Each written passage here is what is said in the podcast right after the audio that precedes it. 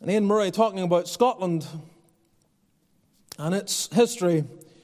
He said when Thomas Chalmers was born in 1780, it was about the deadest time in the history of the Church of Scotland since the Reformation.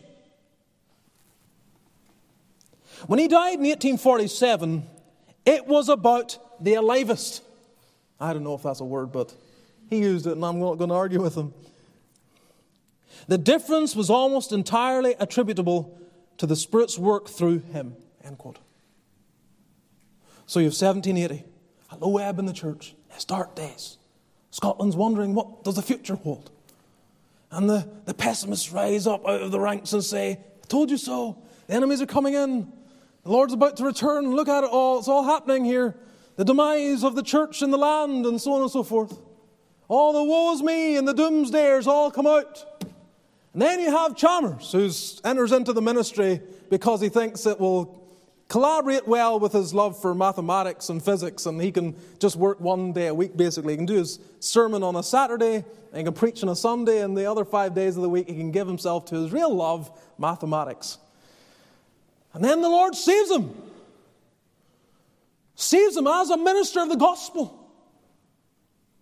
And then he begins to exercise his intellect and his power and his spiritual authority that God clothed him with an unction.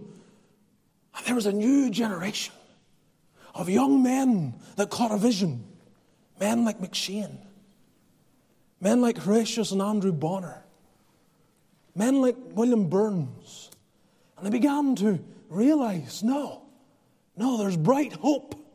There's bright hope for the church. And a new generation arose, and there was a mighty quickening and moving of the Spirit. And when they left the Church of Scotland, what was it, 1842, thereabouts, when they left the Church of Scotland, they had to start all over again. And before he died in 47, I think, if I'm remembering correctly, there were 400 churches. And there were various Christian schools with those, a mighty spreading. Even in the last few years of his life.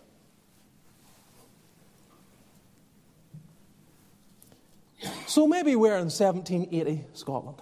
Maybe. That might be the case. Behold, 2021 America. Woe is her. The misery of her turning away from God and the rising of great enemies of the gospel and the church at a low ebb with its worldliness and carnality and its, its simplification of the gospel to the point that you hardly notice it as being the gospel. They strip it away of all of its doctrine and truth and give you some form that they call the gospel that's, that's devoid of the heart and the substance of Christ crucified. And all becomes about self. Add a little Jesus to improve your life. A little Jesus in my life, and He'll improve my existence amidst the American dream and all that's going on. That's the church. Well, there we are. Well, let's, let's throw ourselves forward.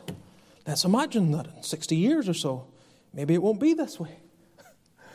Maybe it won't be this way. Maybe we're the generation that's plowing the ground, remaining faithful, raising the children, raising the grandchildren, that will see a day of the outpouring of the Spirit that is beyond what we can ask or think. Why not? Why not? Give me a biblical reason why not.